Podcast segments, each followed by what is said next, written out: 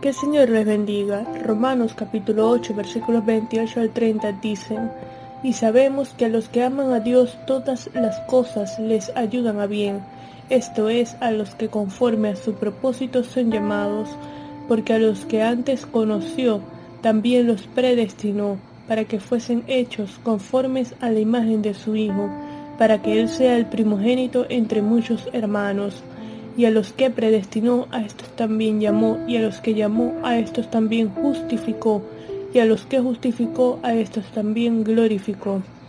La frase con la que inicia este pasaje se refiere a un conocimiento general de todos los cristianos, que se ha convertido en una realidad por el Espíritu, y sabemos que a los que aman a Dios, nosotros le amamos porque Él nos amó primero, y continúa el apóstol Pablo diciendo, todas las cosas le ayudan a bien.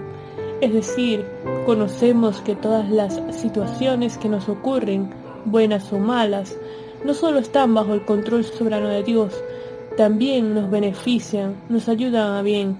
Esto es a los que conforme a su propósito son llamados.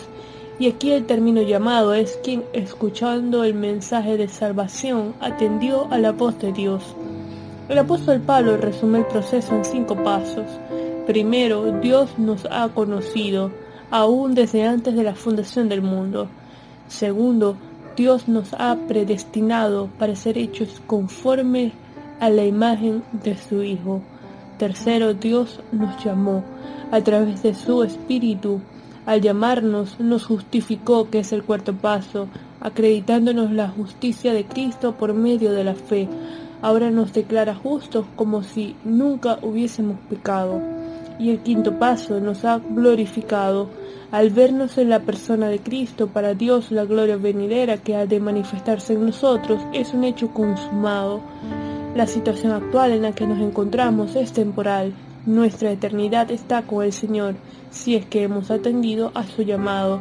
Tanto las circunstancias difíciles como las fáciles, las alegres y las tristes, las prósperas y las de pobreza, las de salud y las de enfermedad, las tormentas y las bonanzas, la comodidad y el sufrimiento, tanto la vida como la muerte están bajo la voluntad de Dios, que es buena, agradable y perfecta, porque contribuye con nuestro crecimiento y edificación espiritual.